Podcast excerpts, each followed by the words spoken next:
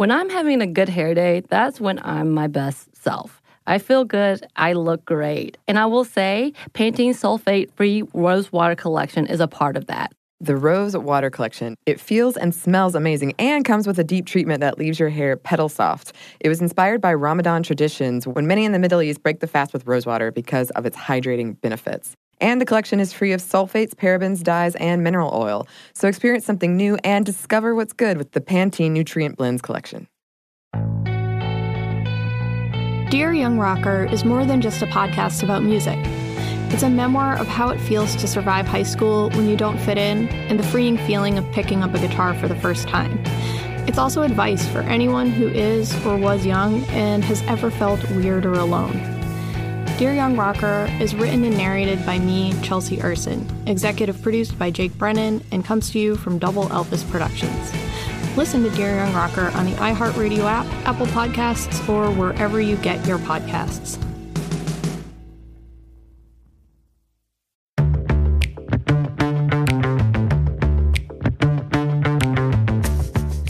Hey, this is Annie, and welcome to Stuff Mom Never Told You.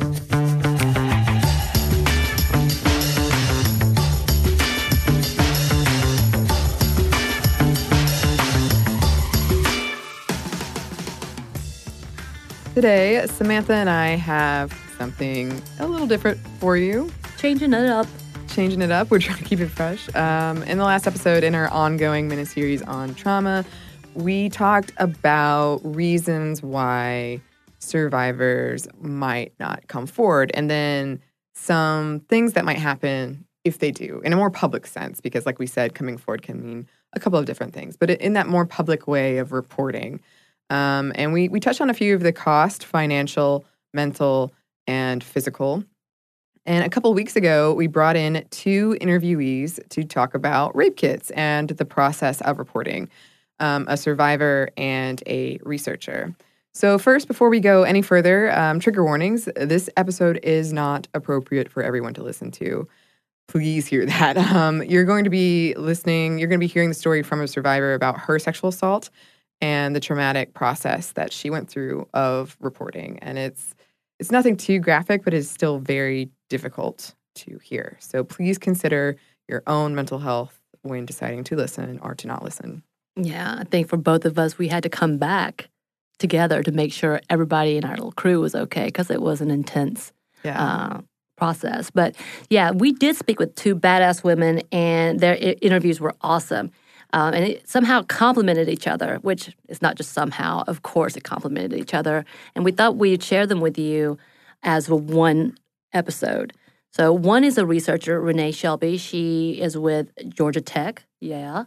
And the other is a close friend of mine, Rebecca, who was willing to come and talk about her personal experience with us. So here's her story. I was sexually assaulted in July of 2015 um, in North Carolina, in my hometown. I was uh, engaged at the time. Um, I had flown to North Carolina for my bridal shower. And um, I was going to be there for like a week, kind of do some like more wedding planning with my mom and stuff. I was getting married in Seattle, so it was very important for my Southern family to have, uh, you know, a bridal shower with the the church members and family that was in North Carolina and all of that. Um, so I had flown back home, and my first night in town, I went out to get a drink. Um, and my father's a Southern Baptist minister. Um, so, you know, we don't drink at all, and we certainly don't ever talk about it. Um, mm-hmm. And so when I went out to get a drink, I lied to my dad and I said, hey, I'm going to uh, Cook Out and I'm going to get a milkshake, um, you know, because uh, he couldn't see through that lie. Um, but yeah, I went out to uh, like a local bar where uh, I, you know, out of college, knew a lot of friends who were there and, and stuff. Um, went out. I ended up not really seeing anybody that I knew. My fiance was in uh, like a an actor rehearsal thing that I knew was going to go till like 10 p.m. in Seattle. So I knew I, I would be able to talk to him at like 1 in the morning. So that was kind of my justification for going out. I struck up a conversation with this guy. I was smoking a cigarette, and um, he asked if he could like bum one from me. Then, like, his other friend came. I found out they were in the military. They were both like very good looking guys, to be honest. Um, which I think is something that I really struggle with now in hindsight, um, thinking that they were attractive. You know, at one point, like they bought me a beer to kind of like celebrate that I was getting married because I had shared with them that I was home for my bridal shower and all of that. And um, when they ordered me the beer, I said, Well, I'm going to go to the bathroom. I'll be right back. But when I came out to the bar, the guy kind of had his he kind of had the drink like behind him which was kind of weird in hindsight you know hindsight's bias.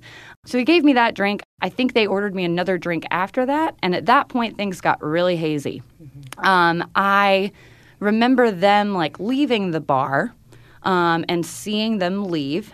Um, my car was parked maybe a block up the street in between two streetlights and um, I was trying to kind of sober up, but I like was feeling really drunk and like I couldn't stand up well and stuff, you know. So um, at this point, I did not ever end up calling my husband um, or fiance at the time, and um, I left the bar. The bar had closed down, and as I was walking to my car, these two guys came out of the little alleyway there and into one of the streetlights, and they were like, "Hey, do you want to come to our house and drink some wine?" And it felt kind of like I was a robot or something. Like I was like, yeah, that sounds good. I, I didn't feel like myself. Um, so I'm pretty convinced that I was roofied or drugged in some way. Mm. Um, I vaguely remember getting to their house. I know one of them got in my car with me and drove my car to where they were going, and the other guy drove behind us um, which also seems really weird in hindsight. Um, I remember getting to the house and I remember that they had a little dog and that the dog's name was Rosie and she was really cute. And uh, beyond that, I don't really remember anything until the next morning. Um, at around like 7 a.m., I woke up because my phone was going off like ringing and I was like it kind of like woke me up.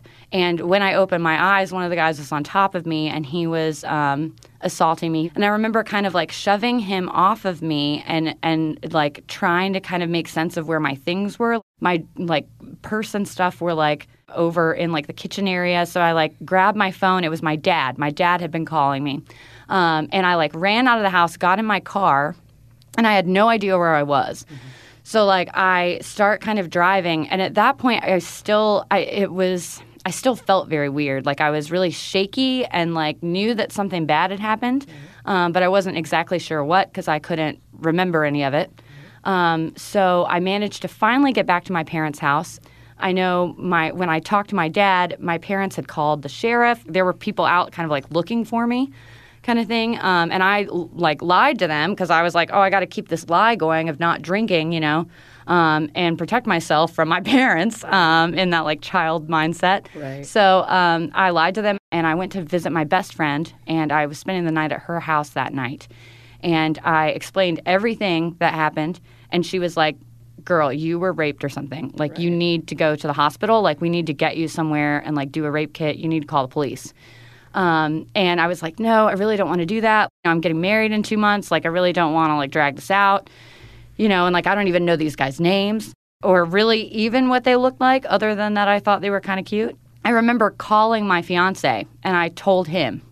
And um, that was a really hard phone conversation because I was like, is he going to believe me? Right. You know, and um, he did.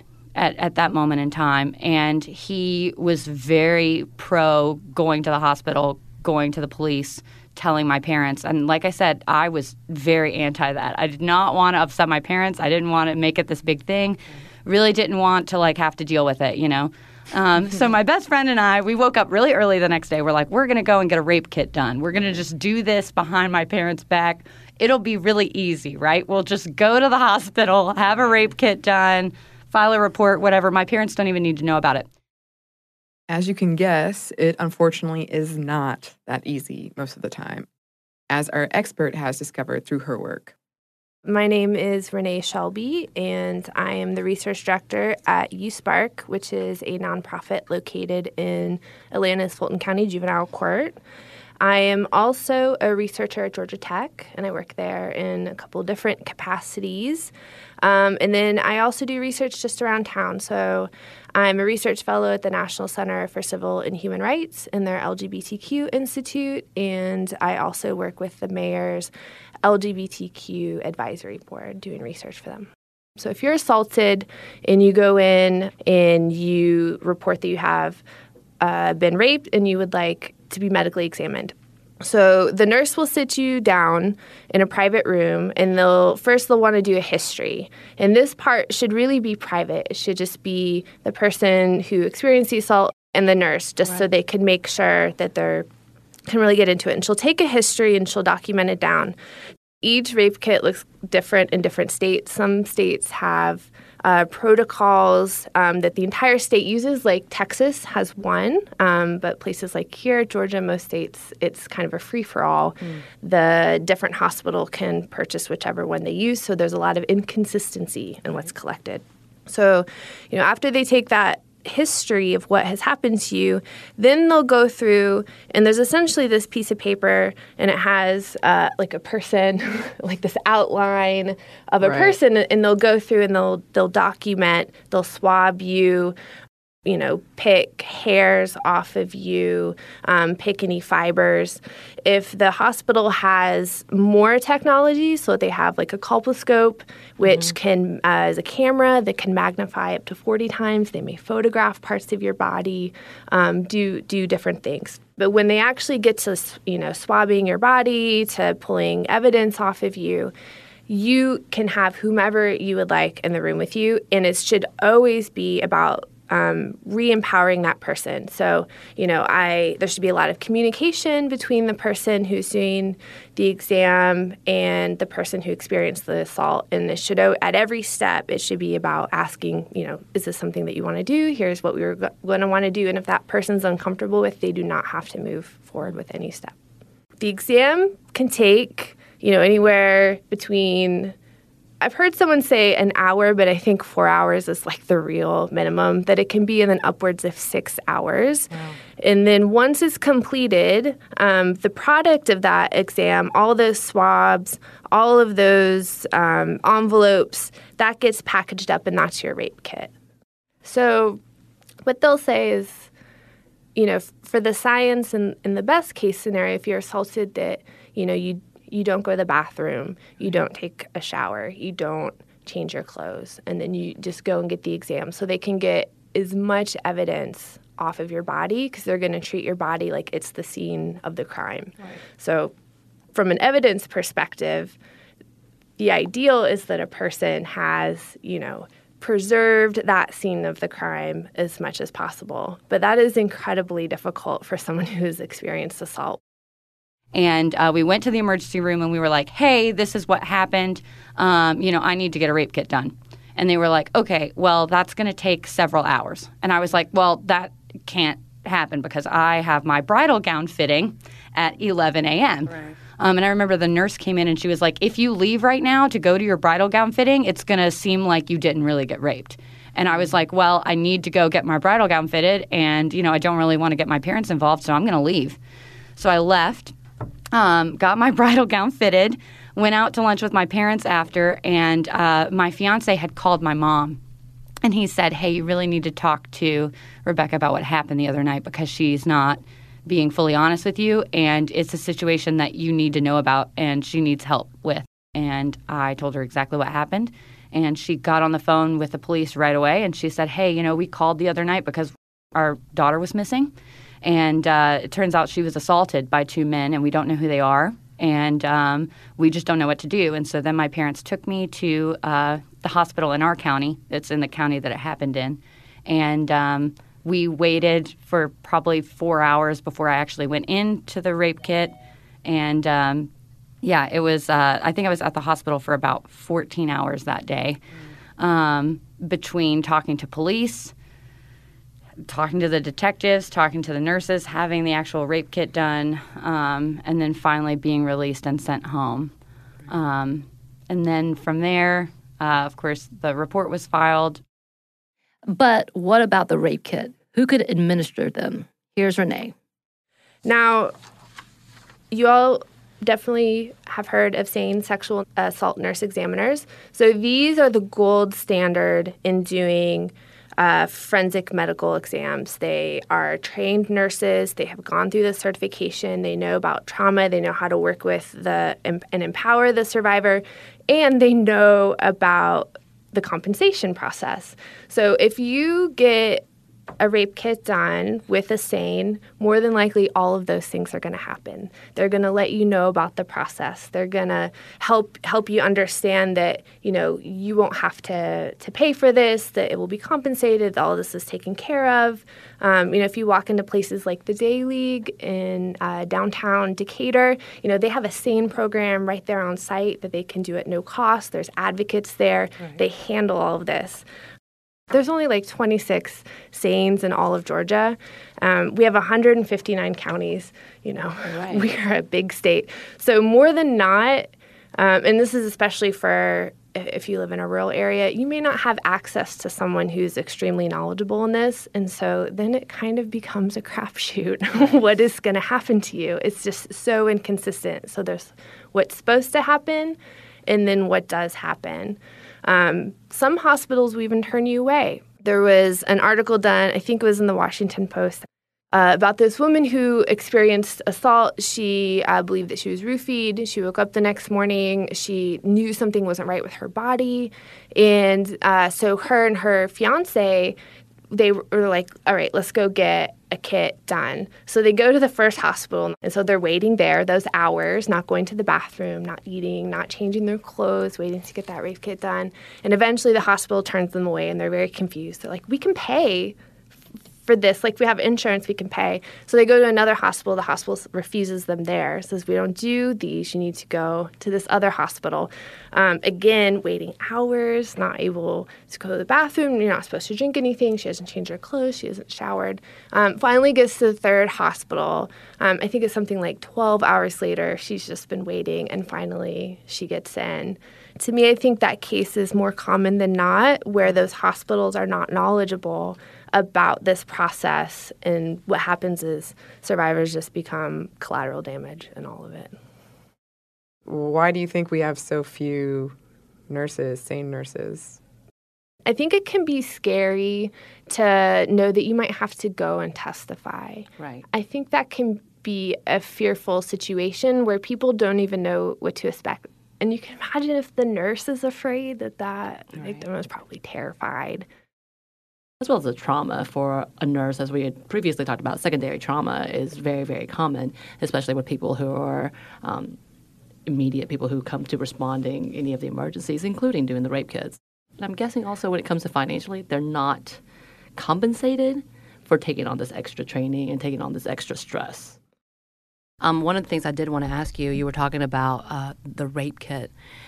Do you mind telling us exactly from walking into the doctor's office and was first of all was the nurse do you know if she was a, a certified SANE nurse SANE yes. nurse? So uh, she was not. Okay. Um, uh, this and I will say my nurse was awesome. Okay. Um, yeah, yeah. I have told people since that experience that I personally felt like the rape kit itself was more traumatic than the actual assault. Right. Um, because in my particular case and I don't mean to you know put any like to say that it was not traumatic. Right. But because I did not remember it, um, it was uh, it was worse having to go to the doctor and have all of these things poked and prodded and taken from you and all this stuff.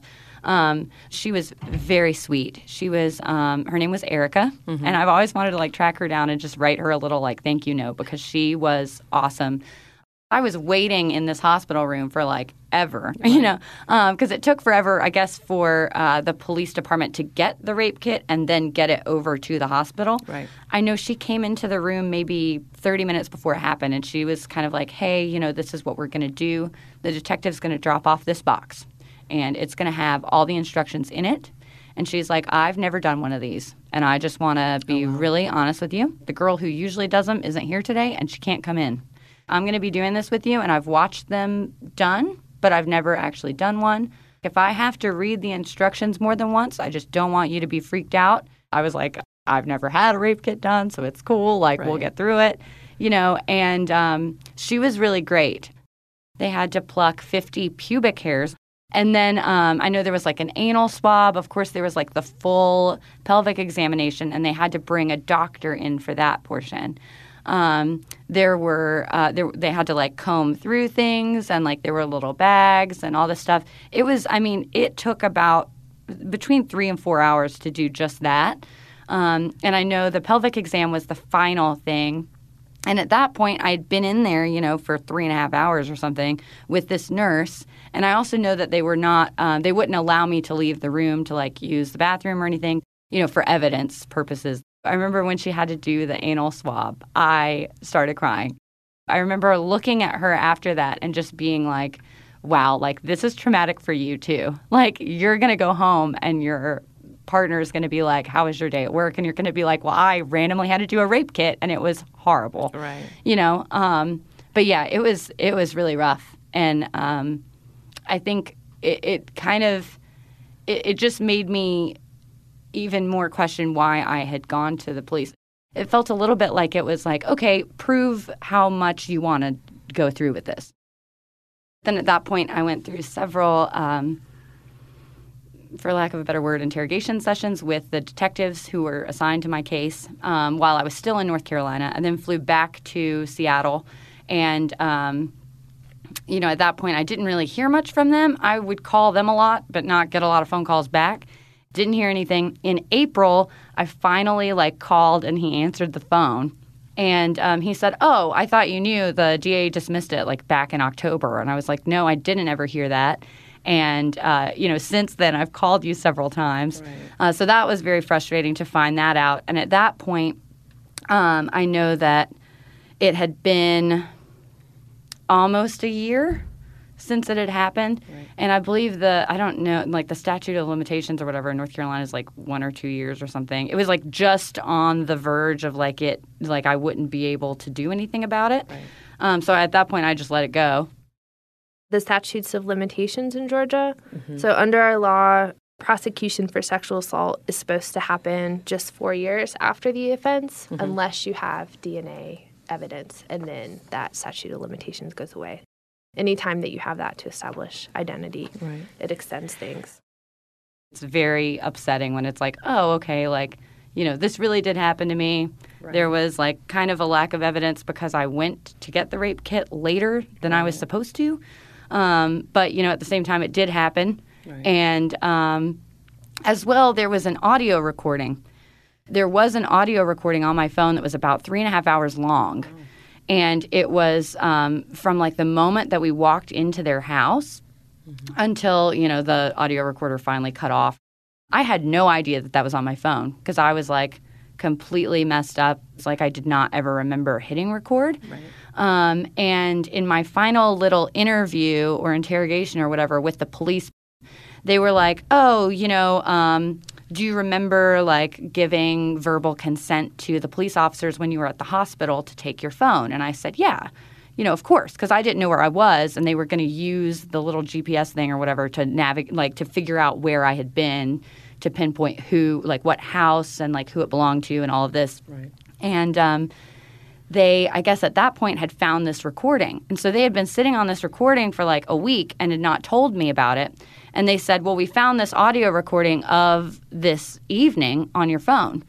Um, and they were like, uh, "Why don't you just sit in here and listen to it, and we'll like once you're done, come and get us, and then we'll talk more." And I didn't listen to the whole thing because I couldn't. Um, in the audio recording, I sound completely drunk, like out of my mind. Like I do not sound like myself. Um, it was very like traumatic to listen to. Um, and beyond that, I am continually saying like no and stop and don't and things like that. And um, I, it's just it's it was really difficult to listen to. And then on top of that, it's like okay, they had all that evidence. Like right. they had that. They had an audio recording of me saying no and telling them to stop. And that was not good enough. If that's not good enough, then what is? According to Renee, not rape kits. And we'll get into that after a quick break for word from our sponsor. Okay. So, a recent study found that a great hair day makes you happier and more confident. But that same study also revealed that 95% of women don't feel great about their hair. I can definitely relate to the confidence part because if my hair is doing something a little weird, something I don't want it to do, then I, I can't stop thinking about it the rest of the day. Oh my God, we've all been there. Pantene's Rosewater collection feels and smells amazing and comes with a deep treatment that leaves your hair petal soft. It was inspired by Ramadan traditions when many in the Middle East break the fast with rosewater because of its hydrating benefits. And the collection is free of sulfates, parabens, dyes, and mineral oil. Your hair doesn't look really great. Thank you. I actually worked in a place for a while that was very sensitive environmentally, and we weren't allowed to use shampoos that had sulfate in them. So that's something that I look for these days. And bonus, I love the way that my hair looks now. So experience something new and discover what's good with the Pantene Nutrient Blends collection. This episode is brought to you by NBC's Good Girls. Okay, the new season of NBC's Good Girls is generating serious buzz. Christina Hendricks, Retta, and Mae Whitman have never been more hilarious as America's favorite moms turned gangsters Beth, Ruby, and Annie. Already this season, there have been some big twists and breathtaking surprises. The fans love it, and the critics do too. Variety calls Good Girls addictive and audacious. Entertainment Weekly says it's just what you need, and Rotten Tomatoes certifies Good Girls 100% fresh. So, if you've missed any of the new season, get yourself online and stream it now. And Sundays on NBC, watch it live. There's sure to be big twists and huge surprises. So you'll want to enjoy your Good Girls experience in a spoiler free zone. The all new, all hilarious season of Good Girls, Sundays on NBC and streamed anytime.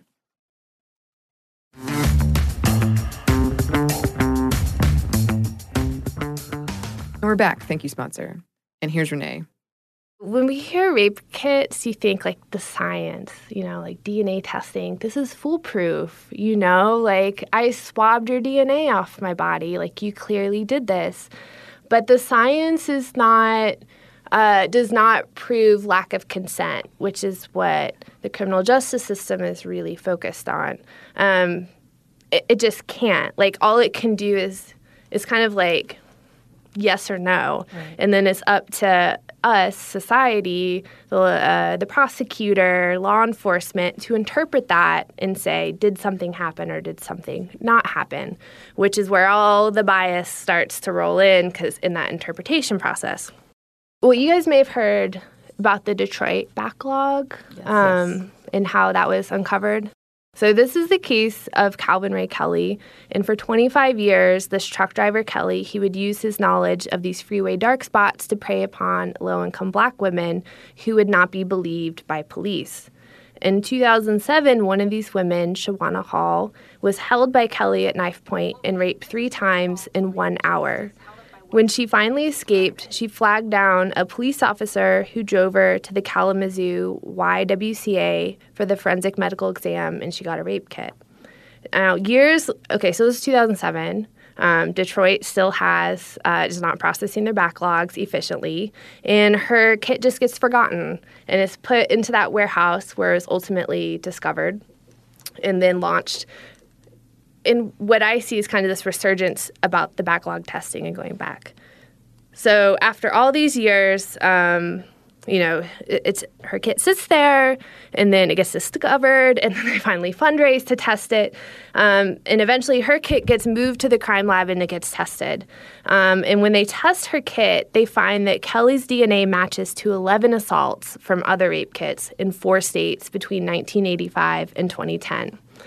Um, so now it's 2017. It's a full 10 years after she's assaulted, um, and they take him to trial. And in, uh, they go through the whole trial. They present the rape kit evidence. Shawana Hall gets up and testifies. Someone else testifies. They present that his DNA has been, you know, this guy's clearly a serial rapist, and we have evidence to prove it. And the jury takes one day to deliberate, and the jury has eight women and four men on it, mostly white. 10 of the 12 jurors are white. And they say, uh, he's not guilty. and so infuriating. So then the Michigan Assistant Attorney General, um, you know, they will sometimes interview juries afterwards to be like, you know, like, why did this happen? And so the jury says they just didn't believe her testimony because they didn't think someone like her could be raped, and so that they just didn't believe the DNA. And then one month later, Shawana um, died of an opioid overdose, so she never got any justice at all. Mm-hmm. Yeah, that's mm-hmm. infuriating. Yeah. Mm-hmm. very, very much so. I mean, th- th- this whole episode is on the cost of coming forward, and that illustrates so much of it. Right. Because just the the mental and emotional toll and the physical, like everything you've gone through, and you wait and you wait and you wait, and you think, well, I did what I should have done Mm-hmm. to get justice, and then I still don't. Yes. I went through all of that, and I still For don't. nothing. Right. And on top of not being able to get justice, you're called a liar. Yes. you're being judged based on your race and based on your economic status. That has nothing to do with whether or not you can be victimized. But therefore, you are not believable and you're not worth the time of our society, of our people, of our ju- judicial system to actually stand up for. I mean, it really shows why DNA and rape kits won't save us. Right. I mean, they they can do a lot, and like the rhetoric around them is is a little bit of a savior narrative. You know that they are going to prove what happened to you, that they are going to specifically identify the assailant, and then uh, the third one that gets invoked a lot is that it will prevent future rapes. Because and this responsibility is placed on victims to get it by saying that you getting this rape kit is going to prevent this from happening to someone else. And the idea behind it is that you would get the rape kit and somehow magically the criminal justice system is going to be, you know, quick quick quick, which it never is. You know, we're going to neatly wrap wrap up this uh, prosecution and now this bad guy is off the street. But Right. that just never happens. I mean, look at Brock Turner right.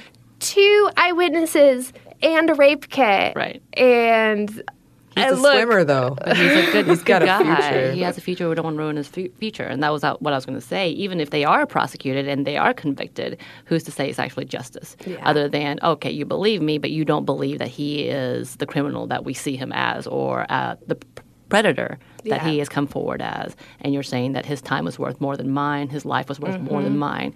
And it's still just just as bad almost that you had gone through and sacrificed your um, your livelihood essentially Yeah. to try to get justice and in the end the justice is worth maybe 10 days 8 months you know any of those Mm-hmm. time frames and it's kind of like is it really worth it or they just plea it down to something else. exactly Right. Which is another reason why it's difficult to measure like these rape kit prosecution. Like you look at the so there's that number um, that RAINN has put out. You know, so for every thousand uh, people who are assaulted, only f- like 4.5 perpetrators will you know get a felony conviction. Like the numbers are just appalling. right I think one overlooked problem is how much uh, the role of law enforcement in all of this. Um, and I've, there are a lot of wonderful law enforcement out there that I'm friends with and partner with and, and do a really great job. But law enforcement have a lot of discretionary power in deciding to prosecute a case or not. They are that first step, and there's a lot of cases that get unfounded. You know, there's roughly around 18,000 police departments in the U.S. Um, that's a lot of different jurisdictions who may come across a rape kit who have their own protocols on what to do. So even just tackling that issue is a lot, but police are that first step in saying, you know, we're never going to bother with your case. We're just going to unfound it. The National Institute of Justice has investigated um, Baltimore, Detroit, into looking into like what happens with with those rape kits. In the Detroit one, so of the 11,341 rape kits that just were forgotten in that warehouse, um, they disproportionately belong to women of color. Wayne County, which is that county, is is 54% white, but 81% of the rape kits belong to black women. So, you know, there's definitely disparities happening there in that law enforcement's racial biases can really come out. So the DOJ did an investigation into Baltimore because the complaints were so egregious uh, about what was happening there. And in the investigation, they found that when police were investigating sexual assault cases, um, that they were using uh, racial slurs against uh, women. Um, systematically unfounding their cases, which is where you just close the case without investigating. You just say, "Oh, nothing happened here. We're just going to close it." Sorry, I don't want to say that's the only reason that something is unfounded. There's there's more reasons, but Right. anyway, racial bias is rampant right there. Another aspect of the rape kit we need to talk about is the financial cost. So the first thing to know, the cost of getting your forensic medical exam and the rape kit completed will vary by state. So most states have uh, crime victims compensation laws. So if you are assaulted and you go to have your rape kit done because you're a victim of a crime, that you should not have to pay for it. Right. And so in Georgia, um, the Criminal Justice Coordinating Council has set some guidelines about um, what it will cost to get a rape kit. And they will reimburse you, um, they will pay for it up to a cost of $1,000. Turns out it costs a lot more than $1,000 to get a rape kit done right. often. Just for the medical exam, um, it's estimated that that costs $335.70 just for the examination. Then um, the cost of that kit, the cost of the box and swabs, that's only $6.29, which is good. Um, if you add on colposcopy, which is that camera that mm-hmm. can magnify and visualize trauma, that's $289. Urine culture, $15. Lab tests for pregnancy, uh, $12. Uh, gonorrhea culture, $80. Chlamydia culture, $36. Hepatitis panel, $88. Herpes panel, $56. It keeps adding up. It's roughly $1,600 to get your rape kit done wow. here in Georgia, according to Criminal Justice Coordinating Council. So that's a lot of money. Yeah. um, victims, survivors are not supposed to incur that cost, but if the hospital personnel is not knowledgeable about the victim's compensation process, which can be very complicated, right. then that survivor can end up incurring those costs. Right when we speak about the cost, there's the cost of getting it at the hospital, and then there's like kind of these unseen costs right. that are attached to the rape kit. You know, so on, on average, it's fifteen hundred dollars to test the kit. You know, so so now there's a cost attached to that, which certainly uh, the survivor is not incurring, but you know that is still a cost associated.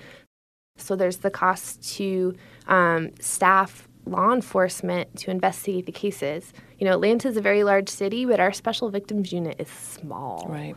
Um, just a handful of people right. who are investigating all these cases. And those are the people you want to do it because they're at least, you know, more trained and used to investigating these cases. And then you have the cost for the prosecutor, right. and then you have the cost for the trial. So all those things add up. So when we only talk about, you know, the backlog in testing, it's like, okay, first, then we got to like work to follow that case all the way through and then like dealing with the biases. The survivor isn't meant to incur any of the cost of the rape kit, but that isn't always the case. Here's Re- Rebecca about what happened after she got her rape kit done. So after all of that, I remember leaving the hospital and uh, like checking out or whatever, you know, and you have, you have to sign out and all this stuff. And um, they gave me like prescriptions for various things. I had a lot of prescriptions. It was like the it was Plan B, it was uh, like an HIV uh, PrEP thing. Yeah. Um, that was fairly new at the time too. I think. Um, like I had to get a shot for like gonorrhea or something. I mean, there was a there, there was a, it was a lot of medical stuff. Right. Um, and when I left, we went to a pharmacy and I got all of these pills, and I was like, you know, supposed to take them all and, and everything. And that was really expensive. I think that was like probably like 300 bucks. And I had full insurance at the time, you know. Mm-hmm. I also was told that I needed to schedule like different appointments to make sure that I was fine. Right. Um, and uh, I know those were pretty expensive. I paid all of those out of pocket, and I don't have the receipts for those anymore. But I would say probably upwards of like six hundred bucks. You know, um, and I had kind of been like, okay, you know, the rape kit thing is done. Like, you know, no big deal. They had told me, okay, you know, uh, for this medical bill that you'll receive in the mail. Uh, this is when I checked out of the hospital. They were like, when you get it in the mail, you need to send a copy of it to Crime Victims Compensation. They gave me forms and stuff at the hospital that I took with me to Seattle. Um, I had filled all those out. When I got my first medical bill, I was shocked. I was just wrecked. It was like four thousand and thirty-two dollars or something just for the rape kit. Wow. And um, I was like, oh my god. So I sent in all the stuff. Um, and just kind of waited, um, you know, because it's like a fairly long process. I at one point was uh, on like first name basis with this woman at the Crime Victims Compensation Office in North Carolina, um, because I would call and be like, "Hey, what's the status with this?" You know, because I don't have four thousand dollars just laying around. Right. So I was assaulted in July of 2015, in February of 2017, um, I had received another bill from a collections agency, which means that the hospital had sold that debt to somebody. And um, they were like, we need you to pay this by next month, um, and it's $4,000. So I called them and I was like, oh, clearly there's been a mistake. I was right. like, I was assaulted, blah, blah, blah. And uh, they were like, you just need to call crime victims compensation because clearly something got lost. So when I called in February of 2017, the woman at Crime Victims Compensation was like, "Oh yeah, um, I will look up your file really quick." And she looked it up and she was like, "Oh, I see what happened.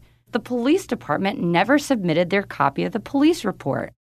I was like, "Okay, well that's fine. We can still have them do that, right?" No. The statute of limitations in North Carolina is such that at that point in February 2017, it was past that. So even if they had retroactively sent it, it was beyond the time frame for it to be like oh my God. accepted. And so I just spent the next like year dealing with this collections agency, trying to get them to understand, trying to get them to talk to the hospital, talking to the hospital, right. explaining to them.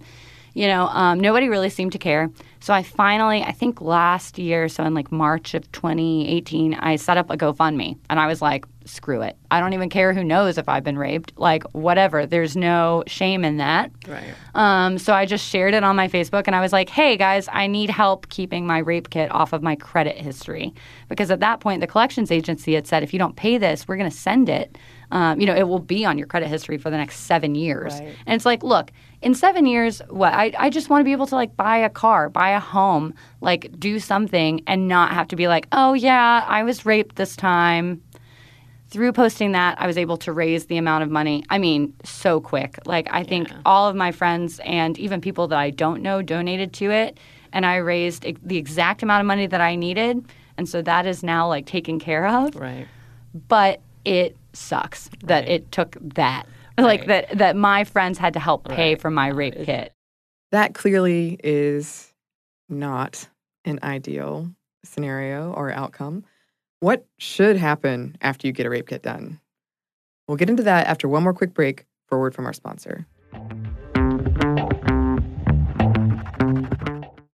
Okay, so a recent study found that a great hair day makes you happier and more confident.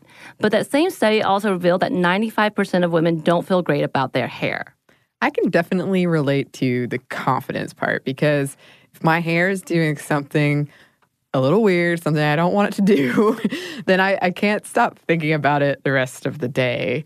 Oh my God, we've all been there. Pantene's Rosewater collection feels and smells amazing and comes with a deep treatment that leaves your hair petal soft. It was inspired by Ramadan traditions when many in the Middle East break the fast with rosewater because of its hydrating benefits. And the collection is free of sulfates, parabens, dyes, and mineral oil. Your hair doesn't look really great. Thank you. I actually worked in a place for a while that was very sensitive environmentally, and we weren't allowed to use shampoos that had sulfate in them. So that's something that I look for these days. And bonus, I love the way that my hair looks now. So experience something new and discover what's good with the Pantene Nutrient Blends collection. Here's the thing saving money with Geico is almost better than playing pickup basketball. Because there's always that guy who joins your game. He never passes the rock he constantly bricks threes, and he'll completely hack you and then put his hands up and say, no foul, no foul. With Geico, it's easy to switch and save on car insurance. No need to fake an ankle sprain because you're absolutely exhausted. So switch and save with Geico. It's almost better than sports.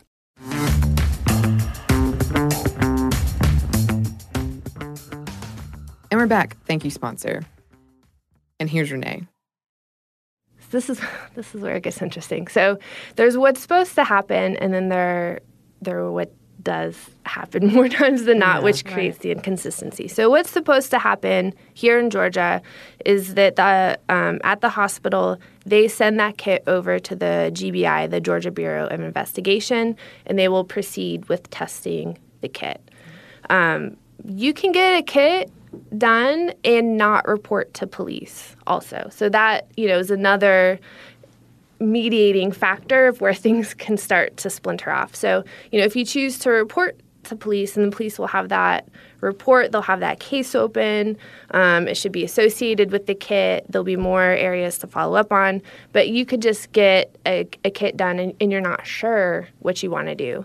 So there were some issues um, a couple years back where some rape kits had been collected at hospitals and they had not been transferred right. to the GBI. And so what the reasoning was from the hospital's perspective is they didn't know that they were supposed to send them. They thought it was a violation of the person's right to privacy, and so they didn't send them. So when you just when you start looking at rape kits, what you discover is you're supposed to have this clear path from the hospital to um, prosecution when the judge is like right. slamming the gavel, and almost at every point, it the system becomes more complicated and it, and it breaks down and makes it extremely difficult to tackle this issue from either a systems perspective or even what it's like to be a person caught up in this and experiencing it can often be a total nightmare. Right. And then in terms of just researching it and trying to like wrap your hands around what is in the world is going on with rape kits, it just becomes very complicated.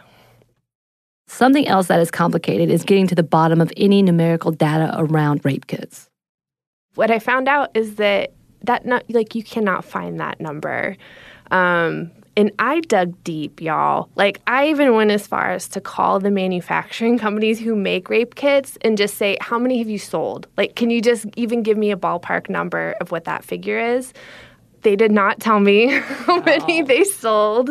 Um, but I, you know, I, I kept digging because I thought that might be one way to at least know, you know, how many states have purchased these. Could we track them year over year?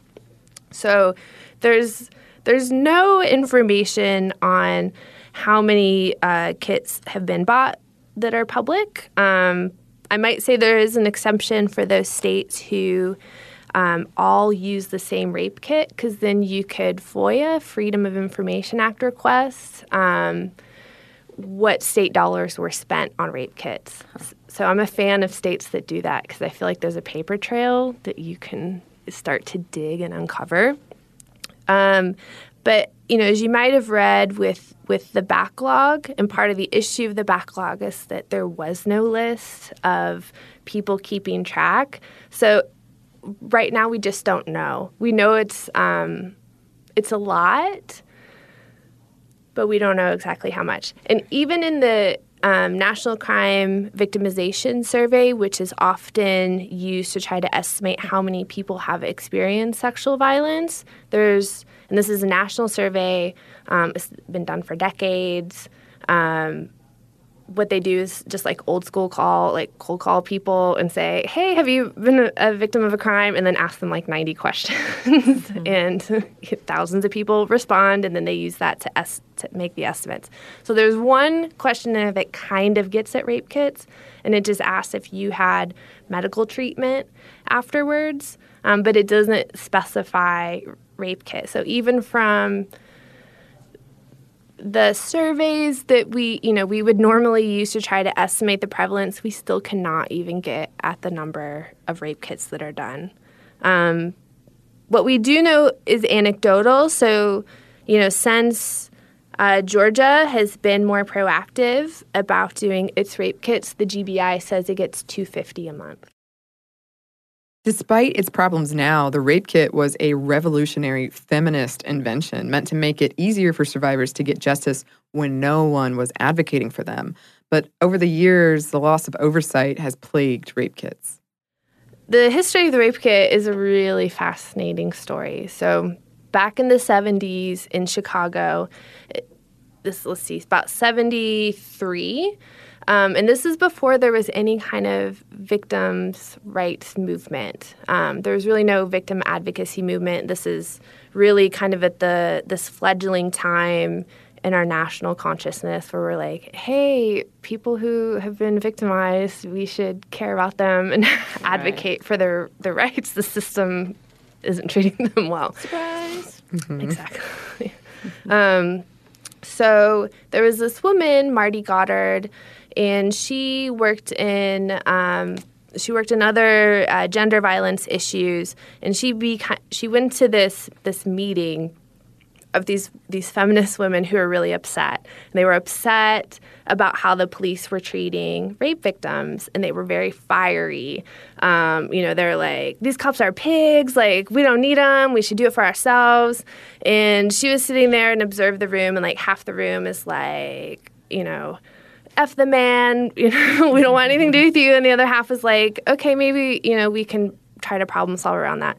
So she kind of went over to this other side and was like, I'm a smart lady. Maybe we can figure this out. So she partnered up with this professor uh, of the University of Chicago. And the two of them are like, okay, we're just going to do some basic research. We're going to travel around Illinois. We have to travel for our jobs. And we're going to go cold call police officers. Um, just walk in and start asking some questions and see what we can figure out. Hey, law enforcement, like, can you just tell me what's the deal with your rape cases? Like, what are the problems? What's doing this? And people would talk to them. Wow. So they gathered all this evidence, and eventually they became friends with the Chicago Crime Lab. And the people in the Chicago Crime Lab were like, okay, the real deal is we can't get anywhere uh, on rape cases because we don't get good evidence. The evidence that we get is basically garbage. Um, the people at the hospital mean well, but they have no earthly idea what to do. You know, they'll take, uh, you know, we'll swab your cheek and put it on one slide, and then, you know, we'll swab uh, another part of your body and put on this other slide, and then we'll just slap them together. Oh, so, so like no sense of um, how to handle you know forensic data. She's like okay i can work with this.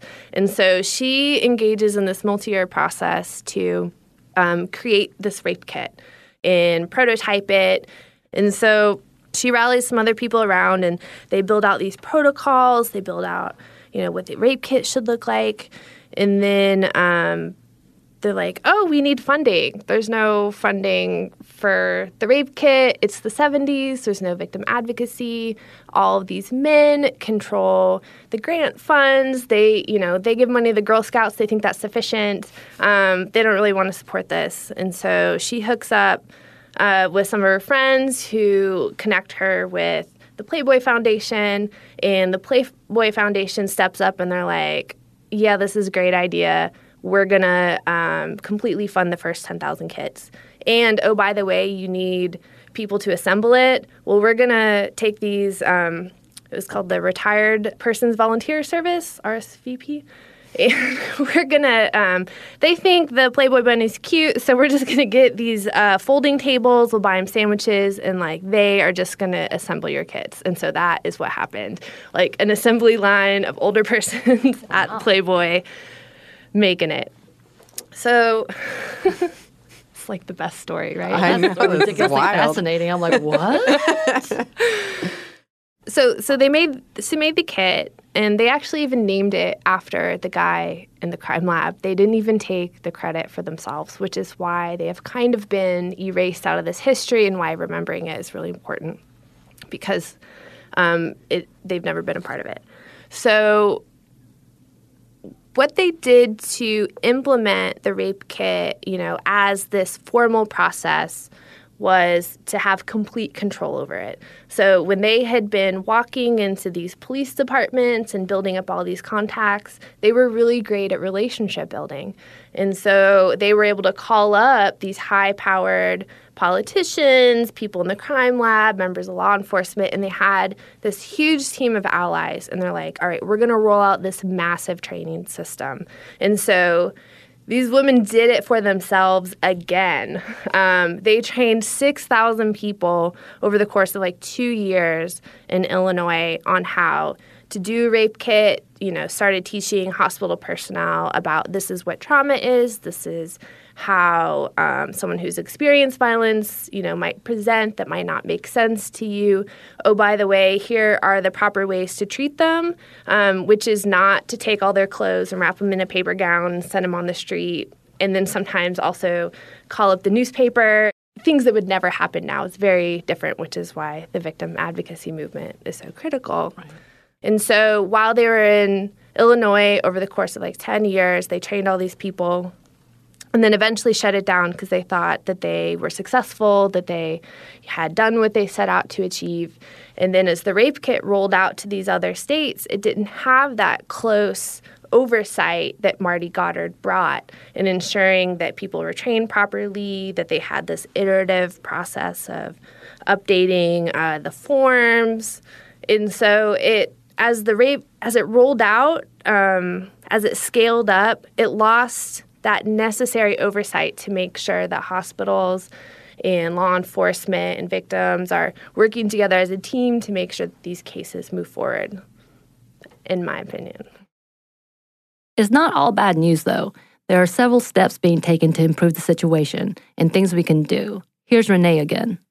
I think what we've seen over the past few years where people are like clawing this issue out of the shadows is very helpful. Right. Like it it's not transparent and it should be more transparent. People should know like what Georgia or Atlanta's protocols for how they cope with a sexual assault case should be very clear to everyone. Like we should know what the the order of operations are that something is going to happen. You know, when this happens, your kid is here. Um, you know, at this stage, then this happens. Um, right now, survivors don't even have basic rights to follow up on the rape kits. You know, so that adds a whole other layer of opaqueness to this process. So, um, and much like with Marty Goddard, it's usually women who have experienced assault who become really powerful activists in the space, and that they are the ones who get this important policy either at the state level or the national level um, put in place. So I think we should celebrate those victories there was a woman, she was assaulted uh, while she was at Cambridge. Um, she was an Asian American woman, and the statute of limitations in Massachusetts is 15 years. Mm-hmm. Um, and she was told by law enforcement that she had to call every six months to make sure that her rape kit was not thrown in the trash. So this talk about another cost having to you know take all this emotional time out of your life for years to just ensure that your rape kit is not trashed. And she ended up passing a national law on survivors rights and was nominated for a nobel uh, peace prize mm-hmm. last year also which is great. Prevention is uh, yeah.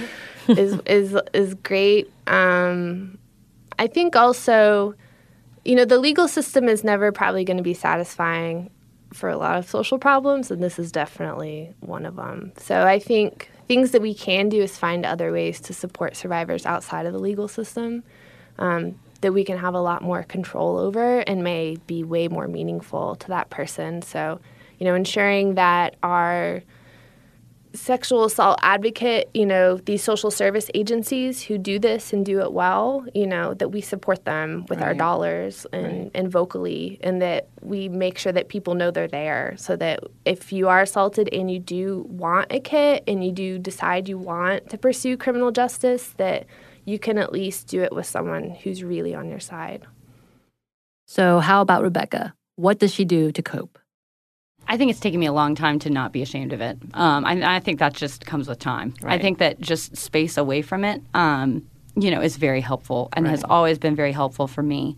Um, I think beyond that, uh, sharing my story with close friends of mine and family members mm-hmm. has been completely invaluable because I um, I think, and of course now with Me Too, it's a little more, it's out there. You know, hopefully people, more people recognize how many people uh, that sexual assault and rape has affected. Right. Um, but I think prior to, you know, prior to that, it's like, oh, it, you know, you are supposed to feel ashamed and you're supposed to not tell anyone. And that feeling of being alone is so, um, it just, it, it's just horrible because you feel so ashamed because you're like, oh God, no one else has gone through this. Right. You know, and so for the longest time, it was good for me because I was like, cool, my parents know that this happened to me. Right. And like, they love me anyway, you know? And um, I think just knowing that like that didn't define um, anything beyond uh, beyond what happened uh, was very helpful for me. Right. I also I'm a very creative person, so I'm I'm the type that like I have to write things down. I have to like get things out,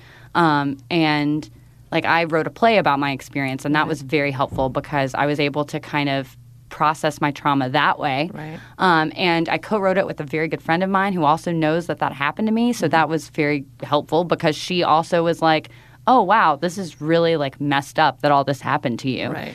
You know. Um, and I think just talking about it for me has been very helpful. Um, now that said, I don't think that's helpful for everyone right. and everyone's experience. Right. Um, but for my personal experience, just feeling like I can talk about it is um, more than anything. Uh, it, it, just is encouraging to me, right. and it has helped me process the trauma a little more. Mm. I don't ever really feel triggered by the Me Too thing. If anything, I feel like it's makes me feel a little more empowered and like I have a little more agency because it's not just uh, a single voice. No, it's not. That about brings us to the end of this episode. But before we go, here are some resources from Renee. I think definitely local. So if you go to the Georgia Network, uh, gnasa.com, they'll list all 21 of just 21, y'all, mm-hmm. um, of those registered SANE programs. And like everyone should support them. They are doing some real deal work for people huffing it on the ground, completely thankless, um, not certainly not paid enough. um, I think that's a great place to start because they're community and they are doing the tough work.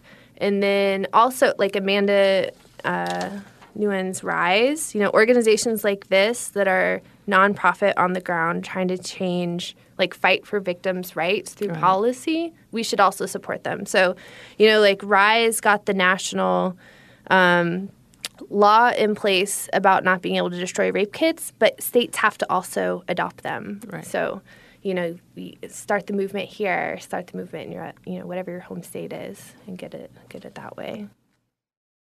Listeners, if you have any resources from your state you'd like to share, or if you need to be connected with someone, please let us know. You can email us at momstuff at howstuffworks.com or find us on Twitter at momstuffpodcast and on Instagram at Stuff Mom Never Told You. Thanks so much to both of our interviewees for agreeing to speak with us. Thanks as always to our producer, Andrew Howard. And thanks to you for listening. Thank you.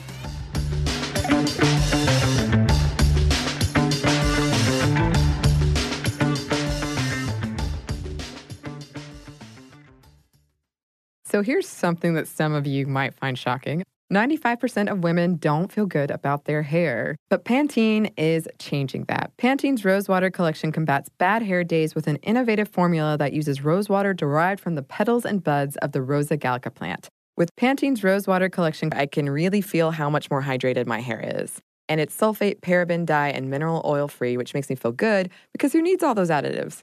Experience something new and discover what's good with the Pantene Nutrient Blends collection. This episode is brought to you by NBC's Good Girls. The new season of NBC's Good Girls is generating serious buzz. Christina Hendricks, Retta, and Mae Whitman are hilarious as America's favorite moms turned criminals. This show is the perfect blend of comedy, action, and romance. No wonder critics call Good Girls your next TV addiction. And Rotten Tomatoes rates it 100% fresh. Ooh, Good Girls, Sundays on NBC. The new season has already had some wild twists, so watch live. And stream anytime.